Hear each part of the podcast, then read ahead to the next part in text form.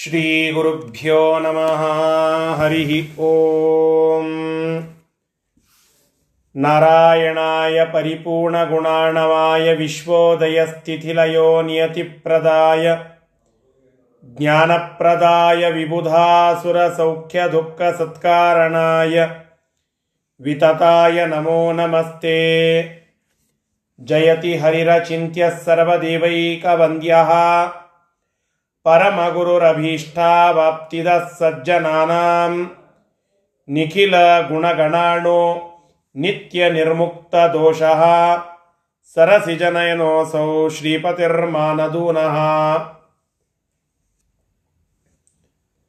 ಧರ್ಮ ವಿಜ್ಞಾನ ವೈರಾಗ್ಯ ಪರಮೈಶ್ವರ್ಯಶಾಲಿನಃ ಆನಂದತೀರ್ಥ ಭಗವತ್ಪಾದಾನ್ ವಂದೇ ನಿರಂತರಂ.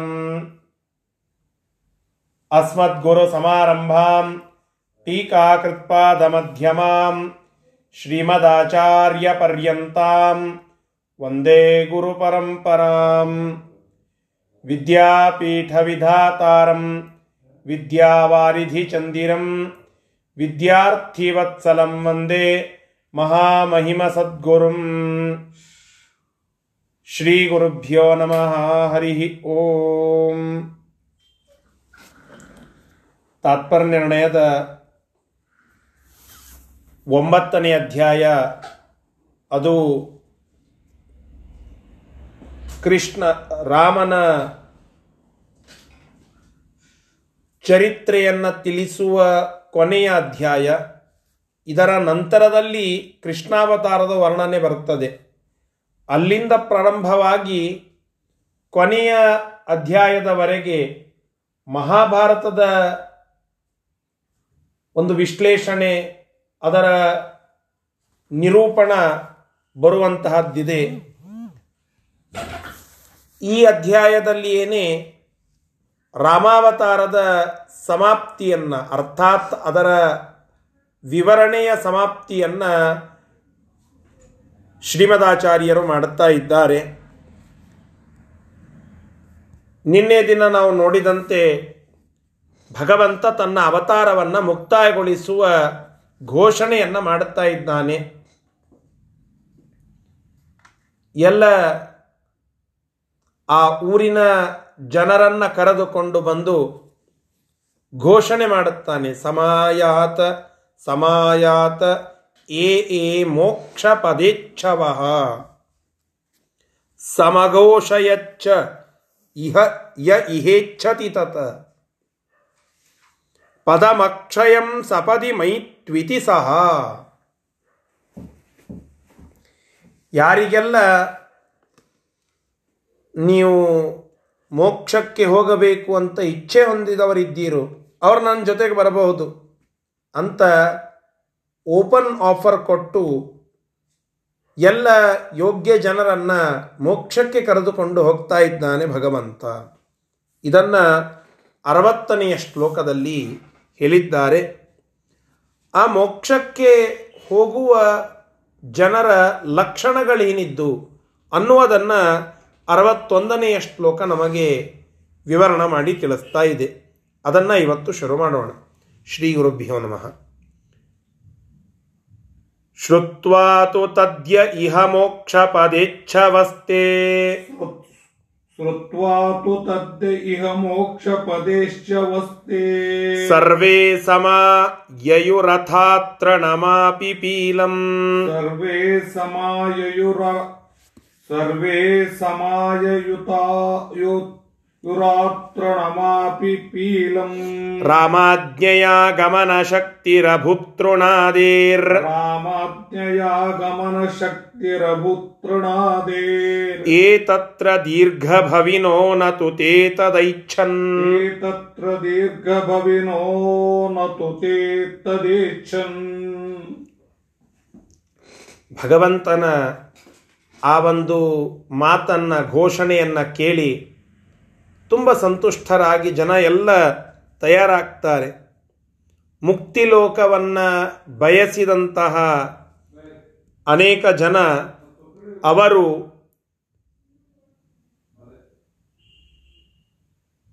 ಭಗವಂತನನ್ನು ಆರಾಧನೆ ಮಾಡ್ತಾ ತೃಣದಿಂದ ಹಿಡಿದುಕೊಂಡು ಇರುವೆಯಿಂದಲೂ ಕೂಡ ತೊಡಗಿಕೊಂಡು ಎಲ್ಲರೂ ಬಂದಿದ್ದಾರಂತೆ. ಒಂದು ಸಣ್ಣ ಹುಲ್ಲು ಅದು ಕೂಡ ಬರ್ತಾ ಇದೆ ಅಂತೆ, ಒಂದು ಸಣ್ಣ ಇರುವೆ ಅದು ಕೂಡ ಬರ್ತಾ ಇದೆ. ಅರ್ಥಾತ್ ಅಲ್ಲಿರುವ ಎಲ್ಲ ಜೀವವಸ್ತುಗಳು ಭಗವಂತನ ಮಾತುಗಳನ್ನು ಕೇಳಿ ಅಷ್ಟು ಸಂತುಷ್ಟವಾಗಿವೆ. ಆ ಭಗವಂತನ ಇಚ್ಛೆಯಿಂದ ತೃಣಾದಿಗಳು ಕೂಡ ನಡೆದಾಡುವಂತಾಯಿತಂತೆ. ಆ್ಯಕ್ಚುಲಿ ತೃಣ ಅಂದರೆ ಹುಲ್ಲು, ಹುಲ್ಲಿಗೆ ಜೀವಶಕ್ತಿ ಇದೆ, ಆದರೆ ಅದಕ್ಕೆ ಚಲನ ಶಕ್ತಿ ಇಲ್ಲ. ಸಾಮಾನ್ಯ ವಿಜ್ಞಾನ ಇದು. ತೃಣಕ್ಕೆ ಚಲನಶಕ್ತಿ ಇಲ್ಲ, ಜೀವಶಕ್ತಿ ಇರಬಹುದು, ಅದರೊಳಗೆ ಜೀವ ಇರಬಹುದು, ಅದರ ಚಲನಶಕ್ತಿ ಇಲ್ಲ. ಆದರೆ ಭಗವಂತನ ಆ ಮಾತು ಆ ಚಲನಶಕ್ತಿಯನ್ನು ಕೂಡ ತೃಣಕ್ಕೆ ಕೊಡುತ್ತಂತೆ. ತೃಣ ನಡೆದಾಡ್ಕೋತ ಬಂದುಬಿಡುತ್ತಂತೆ. ಇರುವೆಗೆ ಆ ಮಟ್ಟಿಗೆ ಫಾಸ್ಟಾಗಿ ಅವರೆಲ್ಲರ ಜೊತೆಗೆ ಕೂಡಿಕೊಂಡು ಹೋಗಲಿಕ್ಕೆ ಸಾಧ್ಯ ಇಲ್ಲ. ಚಿಕ್ಕದಾದ ಅತಿ ಚಿಕ್ಕದಾದ ಒಂದು ಪ್ರಾಣಿ ಅದು.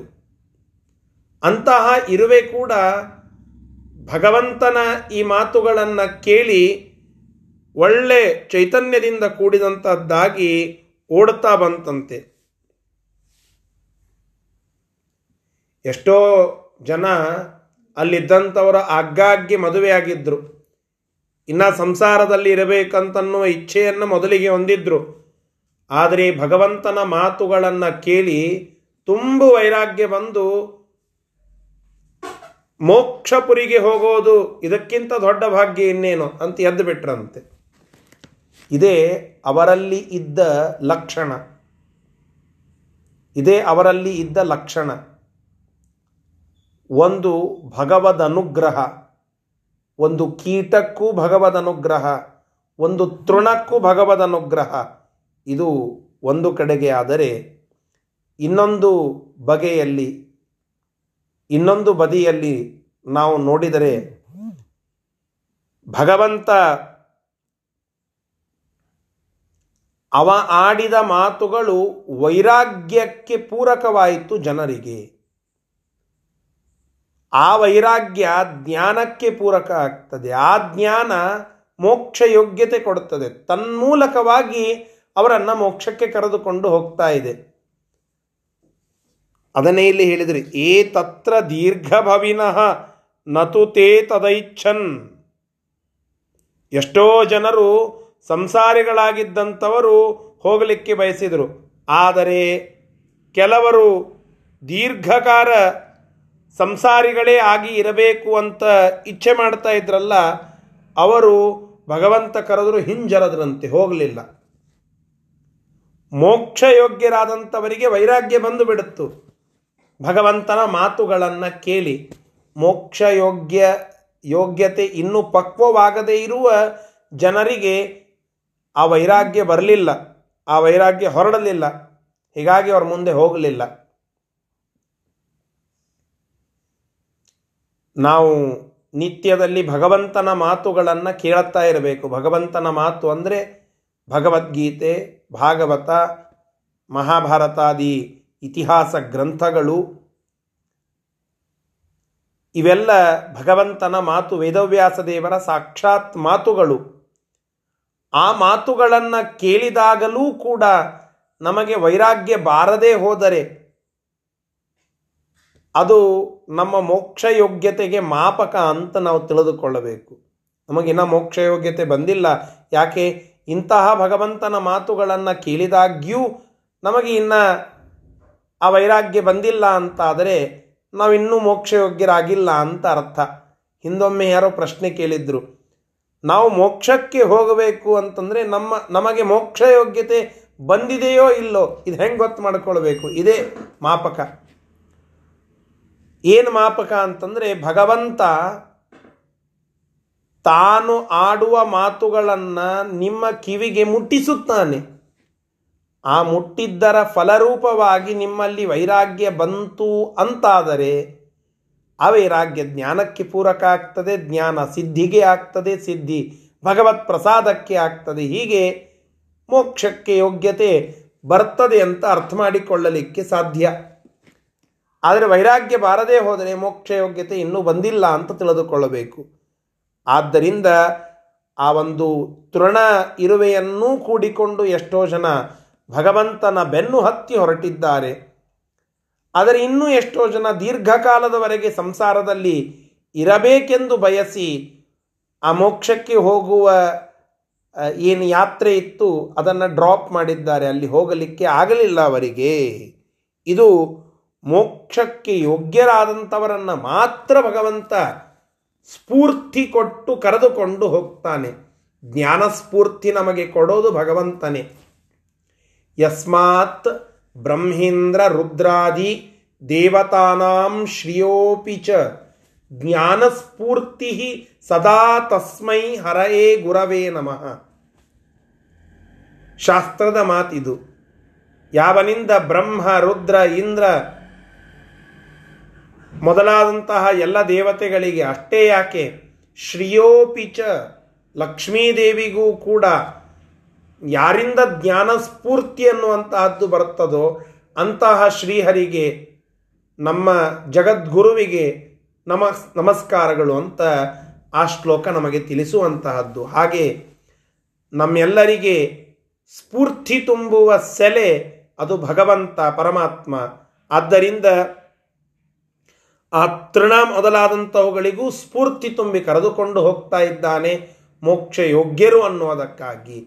ಮೋಕ್ಷಕ್ಕೆ ಯೋಗ್ಯರಲ್ಲದವರಿಗೆ ಸ್ಫೂರ್ತಿ ತುಂಬದೆ ಅವರಿನ್ನೂ ಸಂಸಾರದಲ್ಲಿ ಇರುವಂತೆ ಮಾಡುತ್ತಾ ಇದ್ದಾನೆ. ಇದು ಭಗವಂತನ ಜಗನ್ನಾಟಕ ಅಂತ ನಾವು ತಿಳಿದುಕೊಳ್ಳಬೇಕು. ಆ ರೀತಿಯಾಗಿ ಮಾಡಿ ಯೋಗ್ಯರನ್ನು ಮೋಕ್ಷಕ್ಕೆ ಕರೆದುಕೊಂಡು ಹೋದ, ಅಯೋಗ್ಯರನ್ನು ಅಲ್ಲಿಯೇ ಉಳಿಸಿದ ಅಂತ ಈ ಶ್ಲೋಕ ನಮಗೆ ತಾತ್ಪರ್ಯವನ್ನು ತಿಳಿಸ್ತಾ ಇದೆ. ಇದರ ಶಬ್ದಶಃ ಅರ್ಥ.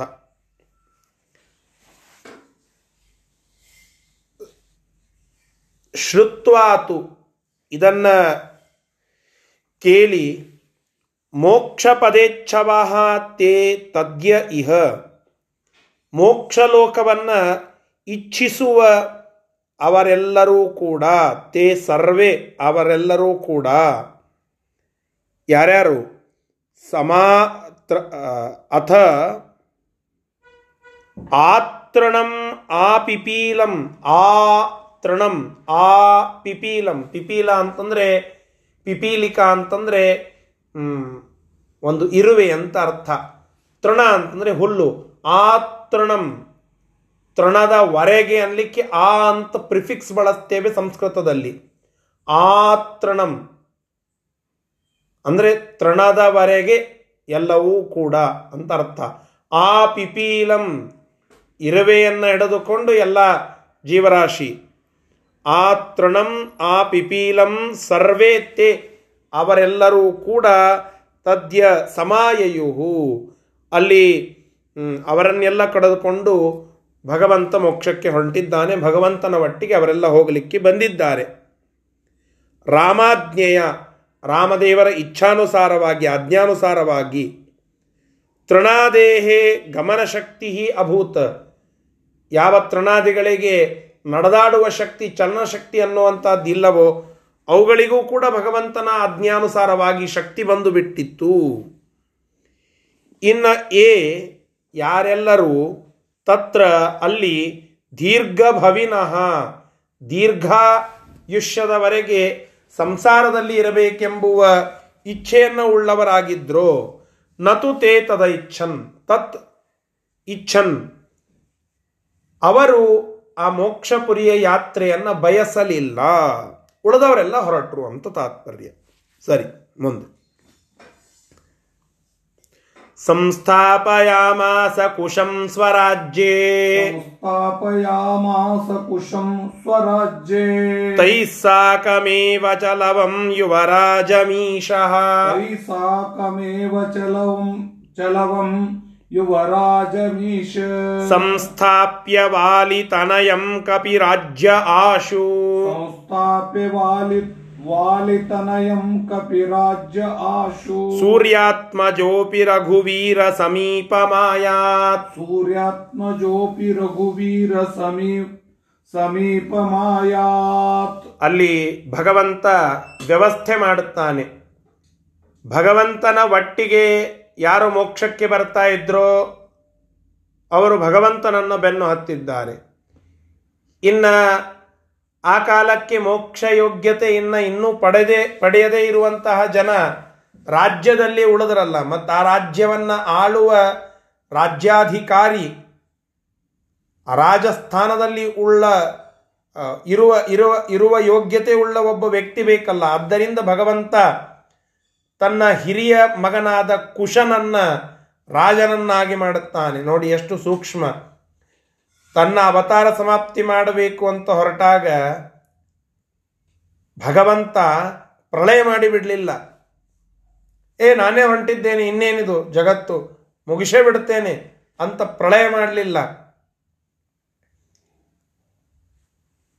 ನನ್ನ ಅವತಾರ ಸಮಾಪ್ತಿ ಹೊರತು ಜಗತ್ತಿನ ಪ್ರಳಯ ಆಗೋದು ಅಲ್ಲ, ಇದು ಉಚಿತವಲ್ಲ.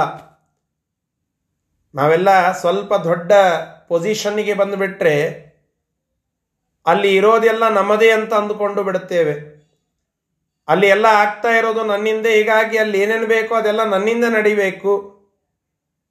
ನಾನು ಹೋದೆ ಅಂತಂದರೆ ಇಡೀ ಆದಂತಹ ಜಗತ್ತೇ ಹೋಯಿತು. ಇದು ಆ್ಯಕ್ಚುಲಿ ಭಗವಂತನ ವಿಷಯಕವಾಗಿ ನಿಜ. ಭಗವಂತ ಹೋದರೆ ಜಗತ್ತು ಹೋದಂತೆ. ತಥಾಪಿ ಭಗವಂತ ಕರುಣೆಯಿಂದ ಜಗತ್ತನ್ನು ಉಳಿಸಿ ತನ್ನ ಅವತಾರವನ್ನು ಮುಕ್ತಾಯಗೊಳಿಸ್ತಾ ಇದ್ದಾನೆ. ಇದು ನಾವು ಭಗವಂತನಿಂದ ಪಡೆಯಬೇಕಾದ ಸಂದೇಶ. ಯಾವ ವ್ಯಕ್ತಿ ಜಗತ್ತಿಗೆ ಅನಿವಾರ್ಯವೋ ಆ ವ್ಯಕ್ತಿಯೇ ಹೇಳ್ತಾ ಇದ್ದಾನೆ, ನಾನು ನನ್ನ ಅವತಾರ ಸಮಾಪ್ತಿ ಮಾಡುತ್ತೇನೆ, ಜಗತ್ತು ತನ್ನ ಪ್ರಳಯ ಮಾಡಿಕೊಳ್ಳೋದು ಬೇಡ, ಅರ್ಥಾತ್ ಜಗತ್ತಿನ ಪ್ರಳಯ ಆಗೋದು ಬೇಡ. ಮತ್ತೆ ನಾವು ಗರ್ವಿಷ್ಠರಾಗಿ ನಾವು ಒಂದು ಚೂರು ಸರದರೆ ಅದೆಲ್ಲ ಪ್ರಳಯ ಆಗಿ ಹೋಗಿಬಿಡುತ್ತದೆ ಅಂತ ನಾವು ತಿಳಿದುಕೊಳ್ಳೋದು ಇದು ರಾಮನ ಆದರ್ಶದ ವಿರುದ್ಧ. ಹೀಗಾಗಿ ಭಗವಂತ ಸಂದೇಶ ಕೊಡುತ್ತಾ ಇದ್ದಾನೆ, ಅಲ್ಲೋ ನಾನೇ ಹಾಗನ್ಕೊಂಡಿಲ್ಲ, ನೀನೇನು ಅನ್ಕೊಳತ್ತೀಯ. ಎಂತಿಂತಹ ಜನ ಆಗಿ ಹೋಗಿದ್ದಾರೆ, ಬಂದು ಹೋಗ್ತಾ ಇರ್ತಾರೆ, ಅವರಿಂದಲೇನೆ ಜಗತ್ತು ಮುಳುಗಿಸ್ಲಿಕ್ಕೆ ಆಗಲಿಲ್ಲ, ಸಾಕ್ಷಾತ್ ಪರಮಾತ್ಮನೇ ಜಗತ್ತು ಉಳೀಲಿ ಅಂತ ಹೇಳಿ ತಾನು ತನ್ನ ಅವತಾರ ಮುಗಿಸಿದ್ರೂ ಜಗತ್ತನ್ನು ಅಲ್ಲಿಯೇ ಪ್ರಳಯ ಮಾಡಲಿಲ್ಲ. ಅದು ಆ ಸಮಯಕ್ಕೆ ಆಗಬೇಕು ಅಂತ ಹೇಳಿ ಬಿಟ್ಟ. ಅಂದ ಮೇಲೆ ನಾವು ನಮ್ಮಿಂದಲೇ ಜಗನ್ನಿಯಂತಾನೇ ಮಾಡದೆ ಹೋದಂತಹದ್ದನ್ನು ನಾವು ಮಾಡುತ್ತೇವೆ ಅಂತ ಹೊರಟ್ರೆ ಅದು ತಪ್ಪು. ಆ ಗರ್ವ, ಆ ಅಹಮಿಕೆ ನಮ್ಮಲ್ಲಿ ಬರೋದು ಬೇಡ. ಈ ಸಂದೇಶ ರಾಮ ಅಲ್ಲಿ ಕೊಡ್ತಾ ಇದ್ದಾನೆ. ಪ್ರಳಯ ಮಾಡಲಿಲ್ಲ, ಅದರ ಬದಲಿಗೆ ಇನ್ನೊಂದು ಸಂದೇಶ ಕೊಟ್ಟ. ಏನಂತ? ಜಗತ್ತು ನಡೆಯಬೇಕು ಅಂತಂದರೆ ಮನುಷ್ಯ ತನ್ನ ಕರ್ತವ್ಯದಿಂದ ವಿಮುಖನಾಗಬಾರದು. ಕರ್ತವ್ಯವನ್ನು ಪೂರ್ಣಗೊಳಿಸಿಯೇ ಮುಂದೆ ಹೋಗಬೇಕು. ಹಿಂದೆಲ್ಲ ವಾನಪ್ರಸ್ಥಾಶ್ರಮಕ್ಕೆ ಹೋಗುವ ಪದ್ಧತಿ ಇತ್ತು.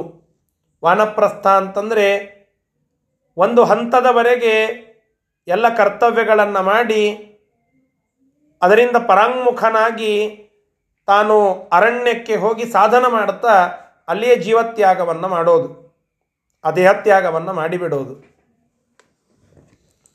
ಈ ವಾನಪ್ರಸ್ಥಾಶ್ರಮದ ಪದ್ಧತಿಯಲ್ಲಿ ಏನಿತ್ತು ಅಂತಂದರೆ, ವಾನಪ್ರಸ್ಥಾಶ್ರಮಕ್ಕೆ ಹೋಗುವ ಮುಂಚಿತವಾಗಿ ತನ್ನ ಎಲ್ಲ ಕರ್ತವ್ಯಗಳನ್ನು ಪೂರ್ಣಗೊಳಿಸಿ ವ್ಯವಸ್ಥೆ ಮಾಡಿಟ್ಟು ಆಮೇಲೆ ಹೋಗಬೇಕು.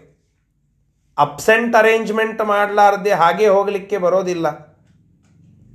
ಇದು ಶಾಸ್ತ್ರ ನಮಗೆ ವಿಧಿಸಿದ ನಿಯಮ. ಹಾಗೆ ನೀವು ಮಾಡಿದರೆ ಅದು ನೀವು ಮಾಡುವ ತಪಸ್ಸಂತ ಅನ್ನಿಸಿಕೊಳ್ಳೋದಿಲ್ಲ. ಕರ್ತವ್ಯದಿಂದ ಪರಾಂಗುಖರಾಗಿ ನಾವೇನೋ ದೊಡ್ಡ ಸಾಧನೆ ಮಾಡಲಿಕ್ಕೆ ಅಂತ ಹೋಗ್ತೇವೆ ಅಂತಂದರೆ ಅದನ್ನು ಭಗವಂತ ಒಪ್ಪೋದಿಲ್ಲ. ಒಪ್ಪಿಲ್ಲ ಪ್ರಿಯವ್ರತನ ಕೇಸ್ನಲ್ಲಿ.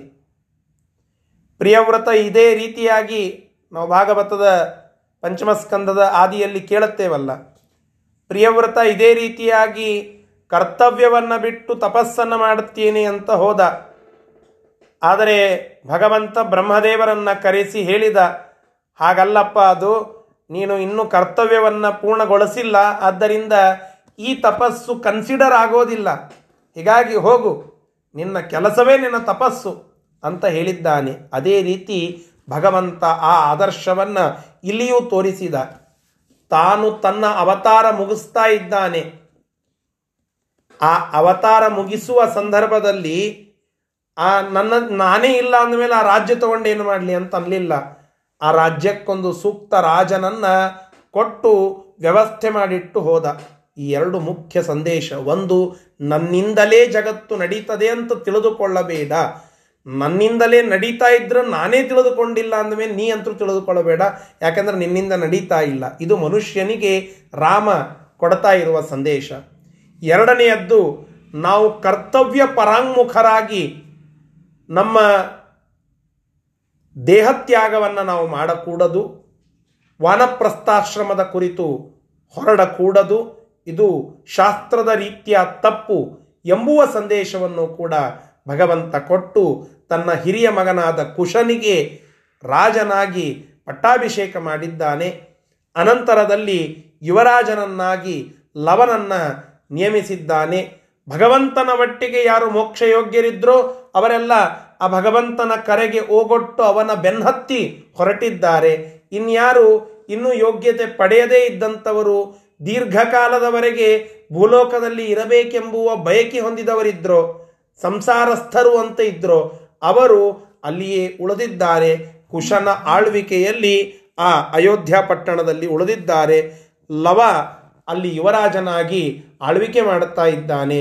ಇತ್ತ ಕಪಿರಾಜ್ಯಕ್ಕೆ ವಾಲಿಪುತ್ರನಾಗಿರತಕ್ಕಂತಹ ಅಂಗದ ಅವ ಯುವರಾಜನಾಗಿದ್ದ.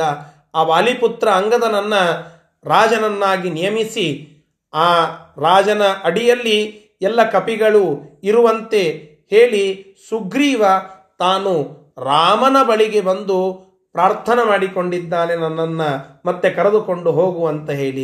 ಹೀಗೆ ಆ ಸುಗ್ರೀವನ ಅವತಾರ ಸಮಾಪ್ತಿಯು ಅಲ್ಲಿ ಆಗ್ತಾ ಇದೆ ಅಂತ ನಾವು ಈ ಮೂಲಕವಾಗಿ ತಿಳಿದುಕೊಳ್ಳಬಹುದು ಈ ಶ್ಲೋಕದಲ್ಲಿ. ಇಷ್ಟು ಅಲ್ಲಿ ಆದಂತಹ ಒಂದು ಪ್ರಮೇಯ, ಅದರ ವಿಚಾರ, ಇದರ ಶಬ್ದಶಃ ಅರ್ಥ. ಸ್ವರಾಜ್ಯ, ತನ್ನ ರಾಜ್ಯದಲ್ಲಿ, ಕುಶಂ, ಕುಶನನ್ನು, ಸಂಸ್ಥಾಪಯಾಮಾಸ, ಅವರನ್ನು,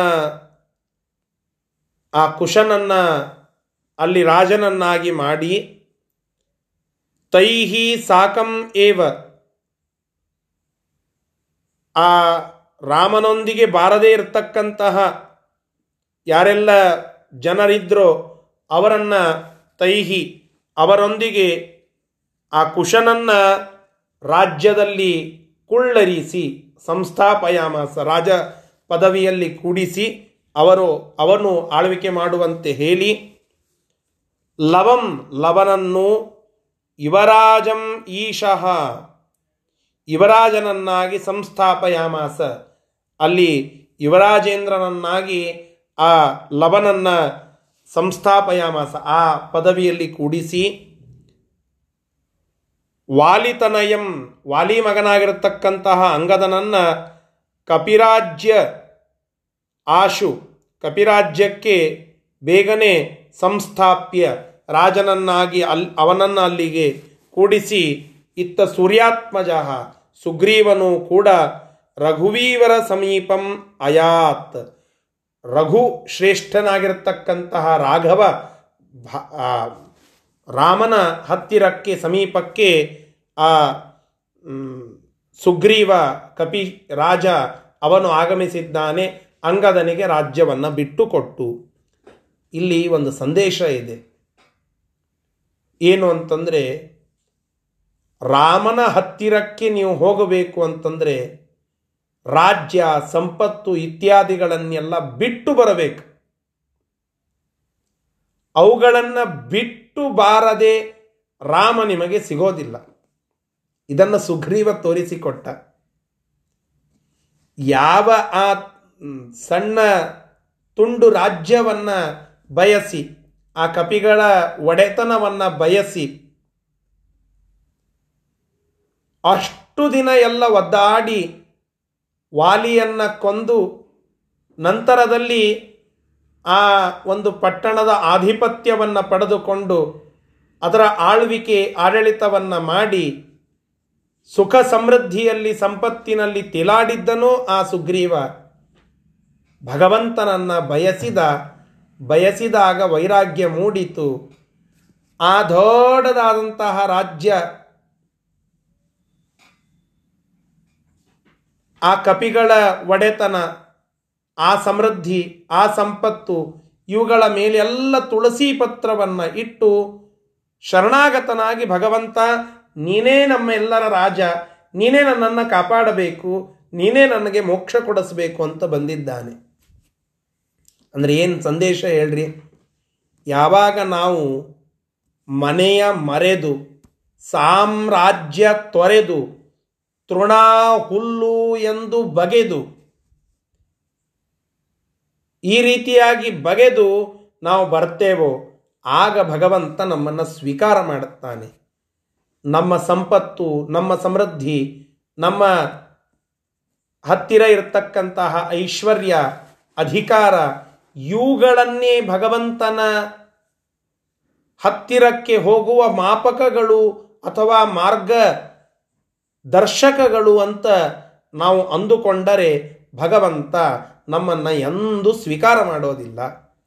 ಈ ಸಂದೇಶ ಈ ಆ ಸುಗ್ರೀವ ಅಲ್ಲಿ ಬರುವಿಕೆಯ ಮೂಲಕವಾಗಿ ರಾಮಾಯಣ ನಮಗೆ ತಿಳಿಸಿಕೊಡುತ್ತಾ ಇದೆ. ಹೀಗೆ ಆ ಎಲ್ಲ ಜನ ತಮ್ಮ ತಮ್ಮ ಮನೆಗಳನ್ನು ಬಿಟ್ಟು, ತಮ್ಮ ತಮ್ಮ ಬಂಧು ಬಾಂಧವರನ್ನು ಬಿಟ್ಟು, ತಮ್ಮ ತಮ್ಮ ಐಶ್ವರ್ಯ, ಅಧಿಕಾರ, ಸಂಪತ್ತು ಇವುಗಳನ್ನೆಲ್ಲ ಬಿಟ್ಟು ಅವುಗಳ ಮೇಲೆ ತುಳಸಿ ಪತ್ರವನ್ನಿಟ್ಟು ಹೊರಟು ಬಂದಿದ್ದಾರೆ. ಸನ್ಯಾಸದಿಂದ ಭಗವಂತನ ಹತ್ತಿರಕ್ಕೆ ಬಂದರೆ ಭಗವಂತ ಸ್ವೀಕಾರ ಮಾಡುತ್ತಾ ಇದ್ದಾನೆ. ಆದ್ದರಿಂದ ಈ ಒಂದು ಸಂದೇಶ ಇಲ್ಲಿ ಮುಖ್ಯವಾಗಿ ನಾವು ಗಮನದಲ್ಲಿ ಇಟ್ಟುಕೊಳ್ಳಬೇಕು. ಹಾಗೆ ಆ ಸುಗ್ರೀವ ಅಂಗದನಿಗೆ ರಾಜ್ಯವನ್ನು ಕೊಟ್ಟು ತಾನು ಅಲ್ಲಿಗೆ ಆಗಮಿಸಿದ್ದಾನೆ. ಮುಂದಿನ ಶ್ಲೋಕ. ಅಥಾಹ ವಾಯುನಂದನಂ ಅಥಾಹ ವಾಯುನಂದನಂ ಸರಾಘವಃ ಸಮಾಶ್ಲಿಷನ್ ಸರಾಘವಃ ಸಮಾಶ್ಲಿಷನ್ ತವಾಹಮಕ್ಷಿ ಗೋಚರಃ ತವಾಹಮಕ್ಷಿ ಗೋಚರಃ ಸದಾ ಭವಾಮಿ ನಾನ್ಯಥಾ ಸದಾ ಭವಾಮಿ ನಾನ್ಯಥಾ. ಅಲ್ಲಿಗೆ ಹನುಮಂತ ಆಗಮಿಸಿದ್ದಾನೆ. ಆ ಹನುಮಂತನನ್ನು ಗಾಢವಾಗಿ ಭಗವಂತ ಆಲಿಂಗನ ಮಾಡಿಕೊಂಡಿದ್ದಾನೆ. ಅವನಿಗೆ ವರ ಕೊಡುತ್ತಾನೆ ಭಗವಂತ. ಏನು ಅಂತಂದರೆ, ನೀನು ಚಿರಂಜೀವಿಯಾಗಿ ಇರ್ತೀಯ, ನಿನಗೆ ನಾನು ಅಗೋಚರನಾಗೋದೇ ಇಲ್ಲ, ಸದಾಕಾಲ ಒಂದಂಶದಿಂದ ನಿನ್ನ ಎದುರಿಗೆ ಗೋಚರನಾಗಿ ನಾನು ಇದ್ದೇ ಇರ್ತೇನೆ, ಇದು ನಿಶ್ಚಿತ. ಹೀಗಾಗಿ ನೀನು ನನ್ನ ಒಂದು ರೂಪವನ್ನು ಮುಂದೆ ಇಟ್ಟುಕೊಂಡು ನಿತ್ಯದಲ್ಲಿ ತಪಸ್ಸು ಮಾಡುತ್ತಾ, ಧ್ಯಾನ ಮಾಡುತ್ತಾ, ಯಜನ ಮಾಡುತ್ತಾ, ಭಜನ ಮಾಡುತ್ತಾ, ನನ್ನ ರೂಪವನ್ನು ಕಣ್ಣು ತುಂಬಿಕೊಳ್ಳುತ್ತಾ, ಆ ರೂಪವನ್ನು ನೋಡುತ್ತಾ ತಪಸ್ಸು ಮಾಡುತ್ತಾ ಇರು. ನಿನಗೆ ನಾನು ಎಂದಿಗೂ ಅಗೋಚರನಲ್ಲ, ನಿತ್ಯ ಗೋಚರ. ಇದಕ್ಕಿಂತ ದೊಡ್ಡ ಭಾಗ್ಯ ಹನುಮಂತ ದೇವರದ್ದು ಮತ್ತಿನ್ನೇನು? ಭಗವಂತನ ಅನುಗ್ರಹ ಏನು ಅಂತಂದರೆ, ಆ ರಾಮನ ಒಂದು ರೂಪ ನಿತ್ಯದಲ್ಲಿ ಅಲ್ಲಿ ಕಾಣಸಿಗ್ತಾ ಇದೆ. ಅದನ್ನು ನೋಡುತ್ತಾ ಆ ಕಿಂಪುರುಷದಲ್ಲಿ ಹನುಮಂತ ದೇವರು ಸದಾಕಾಲ ಭಗವಂತನ ಆ ರಾಮರೂಪದ ಚಿಂತನವನ್ನು ಮಾಡುತ್ತಾ, ಎದುರಿಗೆ ಆ ರಾಮರೂಪವನ್ನು ನಿಲ್ಲಿಸಿ ಪೂಜೆ ಮಾಡುತ್ತಾ, ಆರಾಧನಾ ಮಾಡುತ್ತಾ, ಜಪ ತಪ ಅನುಷ್ಠಾನಗಳನ್ನು ಮಾಡುತ್ತಾ ಇವತ್ತಿಗೂ ಇದ್ದಾರೆ. ಇದೇ ಭಗವಂತನ ಕಾರುಣ್ಯ ಹನುಮಂತ ದೇವರ ಮೇಲೆ. ಯಾಕೆ ಹನುಮಂತ ದೇವರು ಭಗವಂತನಿಗೆ ಅತ್ಯಂತ ಪ್ರಿಯರು ಅಂತಂದರೆ ಅವ ಅದಕ್ಕೆಲ್ಲ ಪೂರಕ ಅಂಶಗಳು ಇವೆಲ್ಲ. ಹನುಮಂತ ದೇವರ ಮೇಲೆ ಯಾವ ರೀತಿಯಾದ ಕಾರುಣ್ಯ ತೋರಿಸಿದ್ದಾನೆ ಭಗವಂತ, ತನ್ನನ್ನೇ ತಾನು ಕೊಟ್ಟಿದ್ದಾನೆ. ಅರ್ಥಾತ್ ತನ್ನದೇ ಒಂದು ಅಂಶವನ್ನು, ಆ ಒಂದು ರೂಪವನ್ನು ಮುಂದೆ ಇಟ್ಟು ನೀನು ಇದಕ್ಕೆ ನಿತ್ಯ ಪೂಜೆ ಮಾಡು, ನಿನಗೆ ನಿತ್ಯ ಗೋಚರ ನಾನು ಅಂತ ಹೇಳಿದ್ದಾನೆ. ಇದೇ ಭಗವಂತ ಆ ಹನುಮಂತ ದೇವರ ಮೇಲೆ ತೋರಿಸಿದ ಕಾರುಣ್ಯ ಅಂತ ನಾವಿಲ್ಲಿ ಅರ್ಥ ಮಾಡಿಕೊಳ್ಳಬೇಕು. ಇದರ ಶಬ್ದಶಃ ಅರ್ಥ. ಅಥ ಅನಂತರದಲ್ಲಿ ವಾಯುನಂದನಂ ಆ ಹನುಮಂತನನ್ನು ಸಹ ರಾಘವ ಆ ರಾಮನು ಸಂ ಆಶ್ಲಿಷನ್ ಚೆನ್ನಾಗಿ ಅಪ್ಪಿಕೊಂಡು ಆಲಿಂಗಿಸಿಕೊಂಡು ಆಹ ಮಾತನಾಡಿದ. ಏನಂತಂದರೆ ತವ ಅಹಂ ತವ ಅಹಂ ಅಕ್ಷಿಗೋಚರ ಸದಾ ಅಹಂ ನಾನು ತವ ಅಕ್ಷಿಗೋಚರ ನಿನ್ನ ಕಣ್ಣಿಗೆ ನಿತ್ಯ ಗೋಚರ ಸದಾ ಯಾವಾಗಲೂ ಭವಾಮಿ ಇರುತ್ತೇನೆ ಗೋಚರನಾಗಿ ಇರುತ್ತೇನೆ ನ ಅನ್ಯಥಾ ಉಳಿದಂಥವರಿಗೆ ಯಾರಿಗೂ ನಾನು ಗೋಚರನಲ್ಲ ಸದಾಕಾಲ. ಮತ್ತೊಂದು ರೂಪವನ್ನು ನಿನ್ನ ಮುಂದೆ ಇಟ್ಟಂತೆ ಎಲ್ಲೂ ಮತ್ತೊಂದು ಕಡೆಗೆ ಇಟ್ಟಿಲ್ಲ. ನಾನು ನಿನಗೆ ಮಾತ್ರ ಗೋಚರನಾಗ್ತೇನೆ. ಇದು ಒಂದು ಅರ್ಥ. ಇನ್ನೊಂದು ಅರ್ಥ ನ ಅನ್ಯಥ ಅಂತಂದರೆ ಅಗೋಚರನಲ್ಲವೇ ಅಲ್ಲ ನಾನು ನಿನಗೆ, ಸದಾ ಗೋಚರ ನಿನಗೆ. ಹೀಗೆ ಅರ್ಥವನ್ನು ನಾವಿಲ್ಲಿ ತಿಳಿದುಕೊಳ್ಳಬೇಕು. ಮುಂದಿನ ಶ್ಲೋಕ ತ್ವಯಾ ಸದಾ ಮಹತ್ತಪಃ ಸದಾ ಮಹತ್ತಪ ಸುಕಾರ್ಯಮುತ್ತಮೋತ್ತಮಂ ಸುಕಾರ್ಯಮುತ್ತಮೋತ್ತಮಂ ತದೇವ ಮೇ ಮಹತ್ಪ್ರಿಯಂ ತದೇವ ಮೇ ಮಹತ್ಪ್ರಿಯಂ ಚಿರಂ ತಪಸ್ತ್ವಯಾ ಕೃತಂ ಚಿರಂ ತಪಸ್ತ್ವಯಾ ಕೃತಂ ದಶಾಸ್ಯ ಕುಂಭಕರ್ಣಕೌ ದಶಾಸ್ಯ ಕುಂಭಕರ್ಣಕೌ ಯಥಾ ಸುಶಕ್ತಿಮಾನಪಿ ಯಥಾ ಸುಶಕ್ತಿ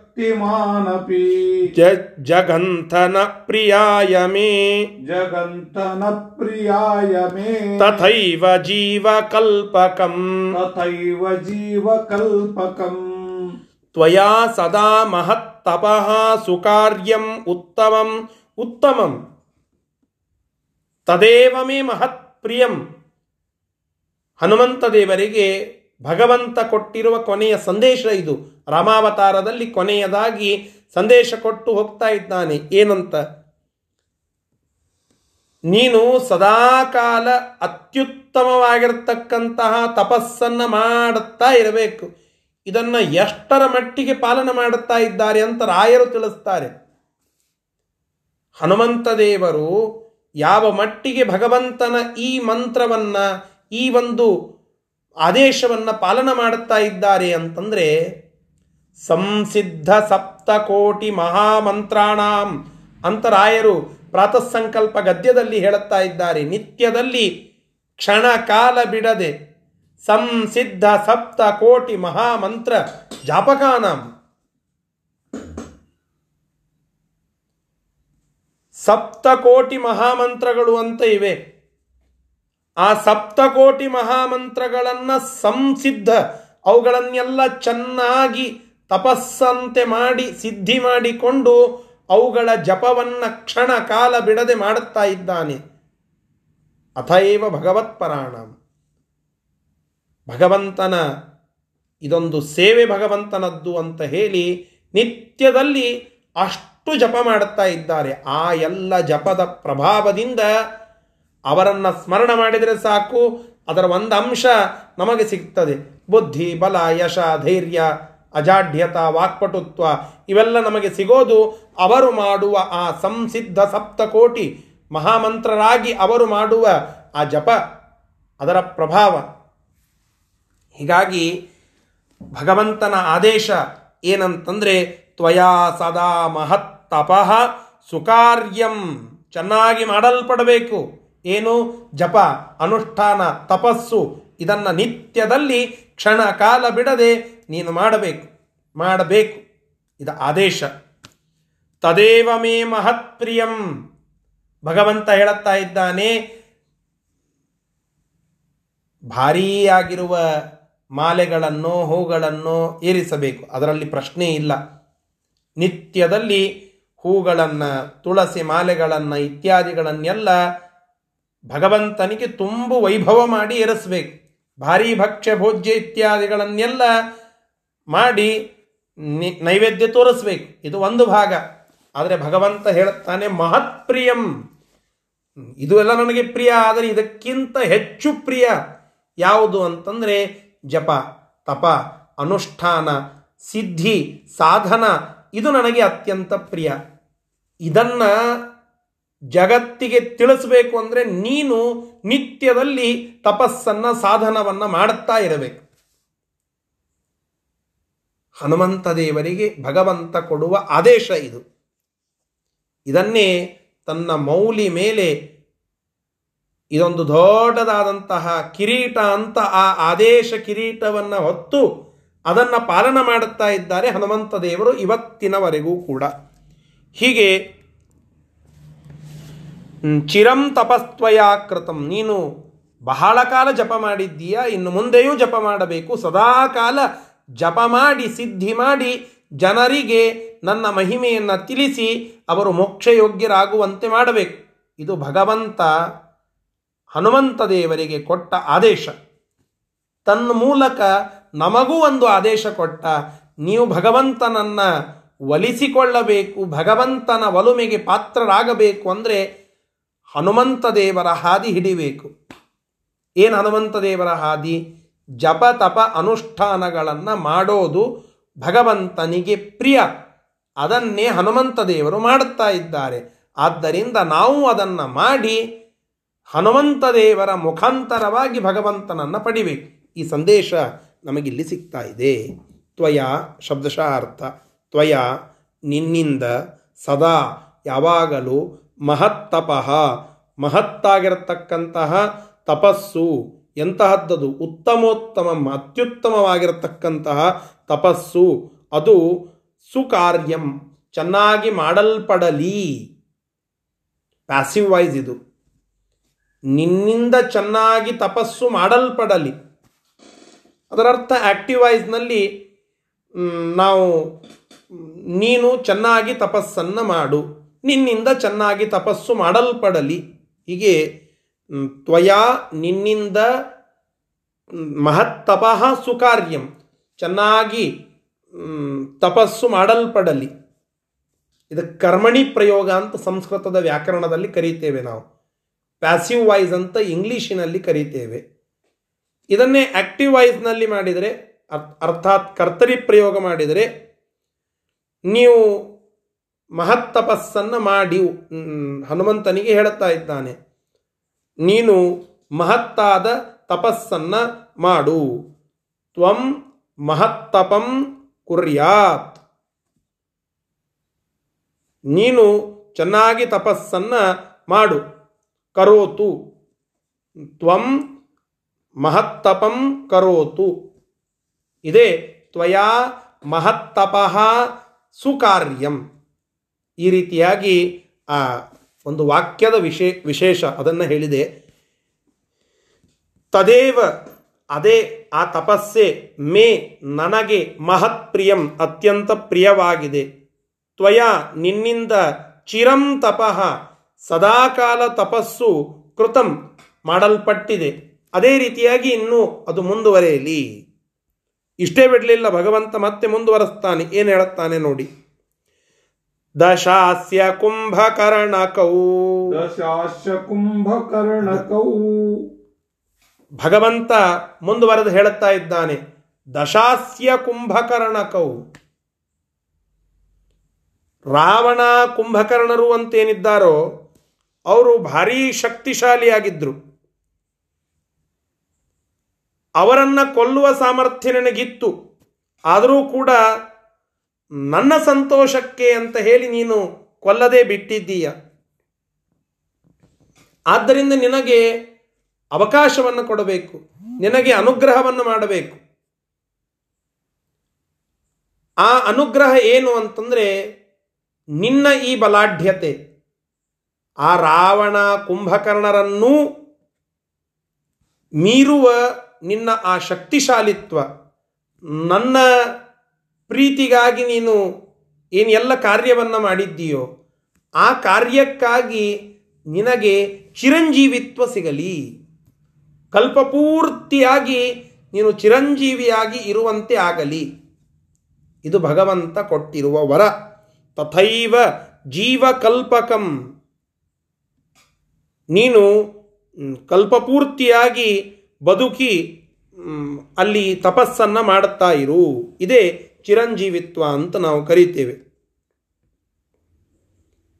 ಇದನ್ನು ಭಗವಂತ ಅನುಗ್ರಹಪೂರ್ವಕವಾಗಿ ಹನುಮಂತ ದೇವರಿಗೆ ಕೊಟ್ಟಿದ್ದಾನೆ. ದಶಾ ಇದರ ಶಬ್ದಶಃ ಅರ್ಥ ದಶಾಸ್ಯ ಕುಂಭಕರ್ಣಕೌ. ದಶಾಸ್ಯ ಕುಂಭಕರ್ಣಕೌ. ರಾವಣ ದಶಾಸ್ಯ, ಕುಂಭಕರ್ಣ ಕುಂಭಕರ್ಣ ದಶಾಸ್ಯ ಅಂದರೆ ರಾವಣ, ಆಸ್ಯ ಅಂದರೆ ಮುಖ, ದಶ ಅಂದರೆ ಹತ್ತು, ಹತ್ತು ಮುಖವುಳ್ಳ ರಾವಣನು ಮತ್ತು ಕುಂಭಕರ್ಣಕೌ ಕುಂಭಕರ್ಣರು ಇವರಿಬ್ಬರನ್ನು ಯಥಾ ಯಾವ ರೀತಿಯಾಗಿ ಸುಶಕ್ತಿಮಾನಪಿ ನೀನು ಭಾರೀ ಶಕ್ತಿ ಅವರಿಗಿಂತ ಕೋಟಿಪಟ್ಟು ಶಕ್ತಿ ಉಳ್ಳವನಾಗಿ ಅವರನ್ನು ಕೊಲ್ಲುವ ಸಾಮರ್ಥ್ಯವುಳ್ಳವನಾಗಿ ಇದ್ದರೂ ಕೂಡ ಅಪಿ ಕೂಡ ಮೇ ಪ್ರಿಯಾಯ ನನ್ನ ನನಗೆ ಸಂತೋಷ ಕೊಡುವುದಕ್ಕಾಗಿ ಅಂದರೆ ನಾನು ಅವರನ್ನು ಕೊಲ್ಲಬೇಕು, ನಮ್ಮ ಸ್ವಾಮಿಗೆ ಕೀರ್ತಿ ಬರಬೇಕು, ಭಗವಂತನ ಕೀರ್ತಿ ಎಲ್ಲ ಕಡೆಗೆ ಹರಡಬೇಕು, ಭಗವಂತ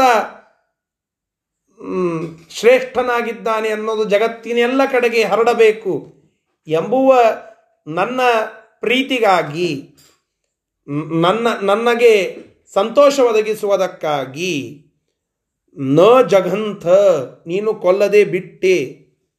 ಆದ್ದರಿಂದ ತಥೈವ ಆ ಕಾರಣಕ್ಕಾಗಿ, ಅದೇ ರೀತಿಯಾಗಿ ಆ ಒಂದು ಕಾರಣಕ್ಕಾಗಿ ಕಲ್ಪಕಂ ಜೀವ ತಥೈವ ಕಲ್ಪಕಂ ಕಲ್ಪಪೂರ್ತಿಯಾಗಿ ಕಲ್ಪಪರ್ಯಂತವಾಗಿ ನೀನು ಜೀವ ನೀನು ಬದುಕಿರುವಂಥವನಾಗು, ಅರ್ಥಾತ್ ಚಿರಂಜೀವಿಯಾಗು. ನೀನು ನನ್ನ ಸೇವೆಯನ್ನು ಮಾಡುತ್ತಾ ನನ್ನ ಆರಾಧನವನ್ನು ಒಂದು ರೂಪದವನ್ನು ಮುಂದೆ ಇಟ್ಟುಕೊಂಡು ಆರಾಧನ ಮಾಡುತ್ತಾ ನಿತ್ಯದಲ್ಲಿ ಜಪ ಮಾಡುತ್ತಾ ಇದೇ ರೀತಿಯಾಗಿ ಕಲ್ಪಪರ್ಯಂತವಾಗಿ ಇರು ಎಂಬುದಾಗಿ ಇಲ್ಲಿ ಭಗವಂತ ಆದೇಶಿಸಿ ಅನುಗ್ರಹಿಸುತ್ತಲಿದ್ದಾನೆ ಆ ಹನುಮಂತನಿಗೆ. ಇಷ್ಟು ಇವತ್ತಿನ ಪಾಠದ ಸಂದೇಶ. ಶ್ರೀಕೃಷ್ಣಾರ್ಪಣಮಸ್ತು. ಹರಯೇ ನಮಃ.